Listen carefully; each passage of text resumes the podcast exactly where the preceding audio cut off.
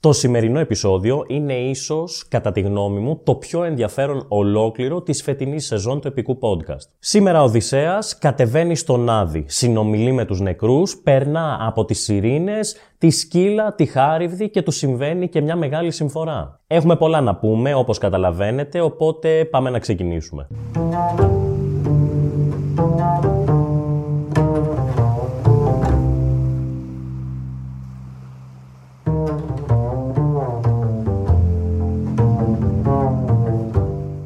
Φίλες και φίλοι της μυθολογίας του Project The Mythologist και δικοί μου φίλοι, τολμώ να πω, καλώς ήρθατε και αυτή την εβδομάδα εδώ στο κανάλι. Καταρχάς, πρέπει να σας πω ότι για λόγους υγείας δεν μπόρεσα να είμαι συνεπής στο προηγούμενό μας επεισόδιο, όμως για να σας αποζημιώσω, το σημερινό επεισόδιο θα είναι διπλό. Τι εννοώ, σήμερα θα μιλήσουμε και για τη ραψοδία Λάμδα που θα μιλούσαμε κανονικά, αλλά και για τη ραψοδία Μη. Όπως πάντα, βέβαια, πριν ξεκινήσουμε, πρέπει να πω ένα μεγάλο ευχαριστώ και να καλωσορίσω τους νέους υποστηρικτές του podcast και του καναλιού στο Patreon. Ντέπι, Κλέρ Περδίκη, Βασίλειος Αθανασίου, καλώς ήρθατε στην παρέα μας. Σας ευχαριστώ πάρα πολύ για τη συνεχή και έμπρακτη υποστήριξή σας και θα τα πούμε μετά στο Patreon με την ανάλυση των ραψοδιών που θα ακούσετε στο σημερινό επεισόδιο. Αν θέλετε κι εσείς να ακούτε την ανάλυση του κάθε επεισοδίου που ακούτε εδώ στο podcast, το μόνο που έχετε να κάνετε είναι να υποστηρίξετε την προσπάθεια που γίνεται στο κανάλι μέσα από το σύνδεσμο που θα βρείτε στην περιγραφή. Πάνε όμως τώρα αυτά, μας καλεί η θάλασσα, το ταξίδι, ο κίνδυνος και φυσικά ο Οδυσσέας.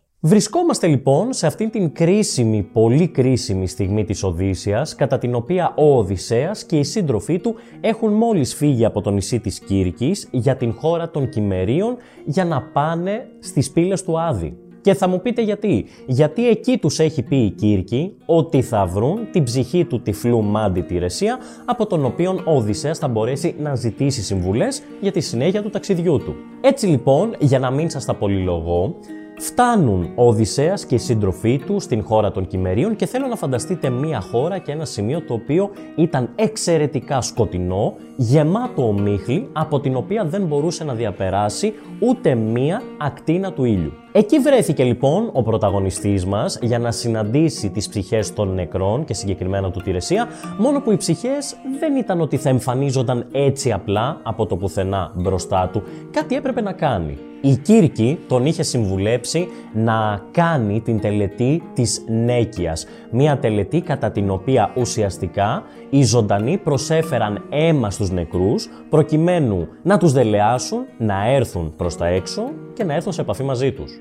Μην αγχώνεστε, δεν εννοώ ανθρώπινο αίμα, αλλά αίμα ζώων. Ζώων που είχαν ήδη φροντίσει ο Οδυσσέας και οι σύντροφοί του να φέρουν μαζί τους από το νησί της Κύρκης στη χώρα των Κυμερίων ακριβώς για αυτό το τελετουργικό. Πάει λοιπόν ο Οδυσσέας, σφάζει μερικά από αυτά τα ζώα σε ένα λάκκο, τον οποίο γεμίζει με αίμα. Και πράγματι οι ψυχές των νεκρών εμφανίζονται διψασμένες, έτοιμες να ξεδιψάσουν από αυτό το φρέσκο αίμα.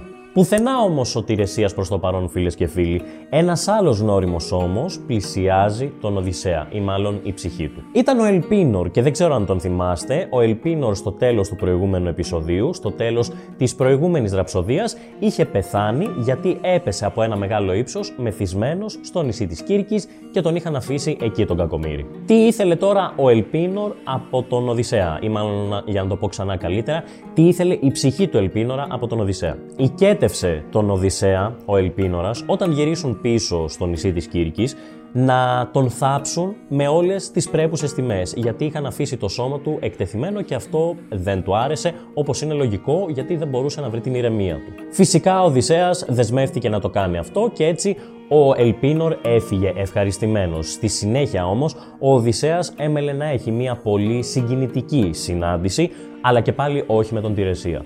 Ήταν μια γυναίκα και πιο συγκεκριμένα η Αντίκλεια. Για όσους και όσες δεν το γνωρίζετε, η Αντίκλεια ήταν η μητέρα του Οδυσσέα. Και γιατί αυτή η συνάντηση ήταν εξαιρετικά συγκινητική, θα μου πείτε γιατί ο γιος συναντιέται με την ψυχή της νεκρής μητέρας του. Βεβαίως αυτό είναι πάρα πολύ συγκινητικό, αλλά είναι ακόμα πιο συγκινητικό αν σκεφτούμε ότι ο Οδυσσέας δεν γνώριζε ότι στο μεσοδιάστημα όσο αυτός έλειπε από την Ιθάκη, ότι η μητέρα του είχε πεθάνει. Του είπε λοιπόν η αντίκλεια του Οδυσσέα πώς έχουν τα πράγματα στην Ιθάκη, πώς είναι ο πατέρας του, πώς είναι ο γιος του, ο τηλέμαχος, το πώς πηγαίνουν τα πράγματα με την Πινελόπη και τους μνηστήρες. Είχαν πολλά να πούνε οι δυο τους, ήταν μια πραγματικά πολύ συγκινητική στιγμή, αλλά κάποια επόμενη στιγμή ο Οδυσσέας έπρεπε να αποχαιρετήσει για πάντα τη μητέρα του, μιας και ο σκοπός του εκεί, στα πρόθυρα του Άδη, δεν ήταν η Αντίκλεια, αλλά ο Τηρεσίας. Και επιτέλους, μετά από λίγο, μετά τον Ελπίνορα, μετά την Αντίκλεια, ήρθε και η ψυχή του διψασμένου Τηρεσία, ο οποίος αφού δροσίστηκε από το αίμα των ζώων ήταν έτοιμος να δώσει στον Οδυσσέα τις συμβουλές που έπρεπε να του δώσει. Του είπε αρκετά πράγματα, αλλά ποια ήταν η σοβαρότερη και η πιο σημαντική συμβουλή που του έδωσε, το τι θα κάνει ή μάλλον το τι δεν πρέπει να κάνει αυτός και η σύντροφή του μόλις επισκεφθούν στη συνέχεια του ταξιδιού τους το νησί του ήλιου. Του θεού ήλιου φίλες και φίλοι, ο οποίος θεός ήλιος είχε κάποια βόδια τα οποία αυτά βόδια ο Οδυσσέας και η σύντροφή του σε καμία περίπτωση δεν θα έπρεπε να πειράξουν. Ο Τηρεσίας ήταν ξεκάθαρος. Αν δεν πείραζαν αυτά τα βόδια θα μπορούσαν ευτυχισμένοι να συνεχίσουν το ταξίδι τους και να επιστρέψουν επιτέλους στην Ιθάκη. Αν τα πείραζαν όμως τότε αυτό θα σήμαινε και την καταστροφή τους. Επίσης, του έδωσε και κάποιες οδηγίες για το τι να κάνει όταν επιστρέψει στην Ιθάκη, όμως αυτά πιστεύω είναι καλύτερο να τα δούμε όταν έρθει εκείνη η ώρα. Αυτά είχε να του πει εν ολίγης ο Μάντης Τηρεσίας, του είπε κι άλλα, του είπε και ότι πρόκειται να πεθάνει μακριά από τη θάλασσα, περιτριγυρισμένος από αγαπημένους του, αν ακολουθούσε τις συμβουλές του, όμως ο Οδυσσέας θα συναντούσε κι άλλες ψυχές νεκρών πέρα από αυτή του τυφλού Μάντη. Εκεί κάτω, στον Άδη, ο Οδυσσέας συνάντησε το Αφάν Γκατέ των ηρώων της ελληνικής μυθολογίας και η αλήθεια είναι ότι τον ζηλεύουμε λίγο γι' αυτό. Αρχικά συνάντησε τις ψυχές των γυναικών του μύθου, Τυρό, Αντιόπη, Επικάστη, Λίδα, Αριάδνη, Αλκμίνη, Φέδρα, ήταν όλες εκεί μέσα στο σκοτάδι. Αλλά το ακόμα καλύτερο ήρθε στη συνέχεια, όταν συνάντησε ψυχές ηρώων του μύθου. Συνάντησε την ψυχή του Αγαμέμνονα, του Αχιλέα, του Ηρακλή και αντάλλαξε μαζί τους κουβέντες για το παρόν, το παρελθόν αλλά και το μέλλον. Είδε κι άλλους ε, celebrities του κάτω κόσμου και του μύθου και τους σκληρά καταδικασμένους όπως τον Τάνταλο ή τον Σύσυφο. Είδε ακόμα τον Κριτή, τον έναν από τους τρεις κριτές του κάτω κόσμου, τον Μίνωα με το χρυσό του ραβδί. Είδε τον Ορίωνα, είδε και τον Τιτιό, μας λέει ή μάλλον λέει στους Φέακες ότι θα μπορούσε αν είχε περισσότερο χρόνο να δει και τον Θησέα, όμως η Περσεφόνη με έναν μεγάλο θόρυβο του έδωσε να καταλάβει ότι δεν ήταν εκεί η θέση του, ότι πήρε αυτό που ήθελε και έπρεπε τώρα να επιστρέψει στον κόσμο των ζωντανών. Γύρισε λοιπόν γεμάτος φόβο μαζί με τους συντρόφους τους στο πλοίο τους και πήραν το δρόμο της επιστροφής για το νησί της Κύρκης. Εν τω μεταξύ, φεύγοντας για λίγο από τα όσα λέει ο Οδυσσέας, σας θυμίζω ότι τα διηγείται αυτά στους Φέακες. Και έχουμε σε αυτή τη ραψοδία και μια αντίδραση των Φεάκων, οι οποίοι έχουν δεχθεί να τον βοηθήσουν να επιστρέψει στην Ιθάκη και έχουν ενθουσιαστεί κιόλας για αυτά τα οποία τους διηγείται και θέλουν να ακούσουν περισσότερα. Και επειδή είμαι σίγουρος ότι κι εσείς θέλετε να ακούσετε περισσότερα, φεύγουμε από τη ραψοδία Λάμδα και πάμε στη ραψοδία Μη. Επιστρέφουν λοιπόν στο νησί της Κύρκης και η πρώτη τους δουλειά, όπως πολύ καλά καταλαβαίνετε, ήταν να θάψουν με όλες τις τιμές το σώμα του Ελπίνορα, ο οποίος Ελπίνορας Βλέποντας κάτι τέτοιο, θα ένιωσε πολύ μεγάλη ευχαρίστηση γιατί επιτέλους θα μπορούσε να ηρεμήσει η ψυχή του στην αιωνιότητα. Επίσης, όπως ακριβώς στην προηγούμενη ραψοδία, είχαμε τον Τηρεσία να δίνει συμβουλές στον Οδυσσέα για τη συνέχεια του ταξιδιού του, έτσι έχουμε σε αυτήν τη ραψοδία τον ρόλο αυτόν να τον παίρνει η Κύρκη. Τον προετοιμάζει για τις δυσκολίες που θα έρθουν.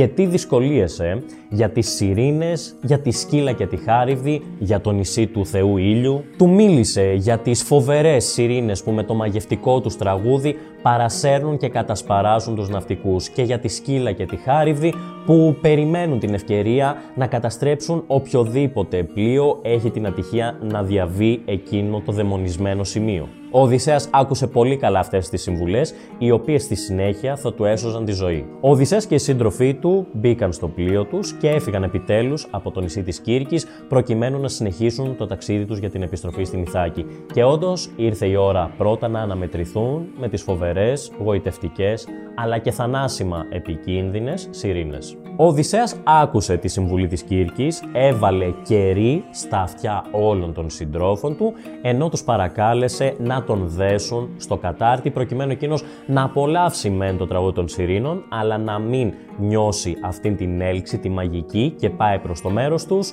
γιατί έτσι φυσικά εκείνες θα τον κατασπάραζαν. Με αυτά και με αυτά τα κατάφεραν και πέρασαν από τις Σιρήνες, όμως στη συνέχεια έπρεπε να αντιμετωπίσουν τη φοβερή σκύλα και την ακόμα πιο φοβερή χάριδη. Έχουμε ασχοληθεί με αυτά τα πλάσματα στο κανάλι, μπορείτε να δείτε περισσότερες πληροφορίες στο αντίστοιχο βίντεο. Αυτό που θέλω να σας πω εγώ τώρα, με αφορμή τον Οδυσσέα και τους συντρόφους του, είναι ότι ακολούθησαν για καλή τους τύχη και πάλι τις συμβουλές της Κύρκης. Τι τους είχε πει η Κύρκη, να πλεύσουν όσο πιο πολύ κοντά μπορούν στον βράχο, ώστε να αντιμετωπίσουν τη σκύλα αλλά να μείνουν μακριά από τη χάριδη. Τα πράγματα δεν πήγαν ακριβώς όπως έπρεπε, όμως ακολούθησαν τις συμβουλές της και πέρασαν με τις λιγότερες ίσως δυνατές απώλειες, μιας και έχασαν τη ζωή τους σε εκείνο το σημείο έξι σύντροφοι του Οδυσσέα. Τελικά, με πολύ κόπο και με πολύ αίμα, έφτασαν στο νησί του ήλιου. Και εδώ φίλες και φίλοι, άρχισε το κρίσιμο. Ξέρετε για ποιο νησί σας μιλάω, φίλες και φίλοι;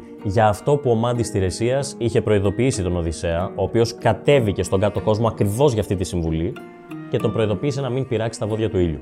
Είναι το ίδιο νησί, το οποίο ανέφερε και η Κύρκη και είπε και αυτήν στον Οδυσσέα όταν άκουσε ότι αυτό του είπε ο Τηρεσίας, ότι όντως δεν πρέπει σε καμία περίπτωση να πειράξουν τα βόδια του ήλιου.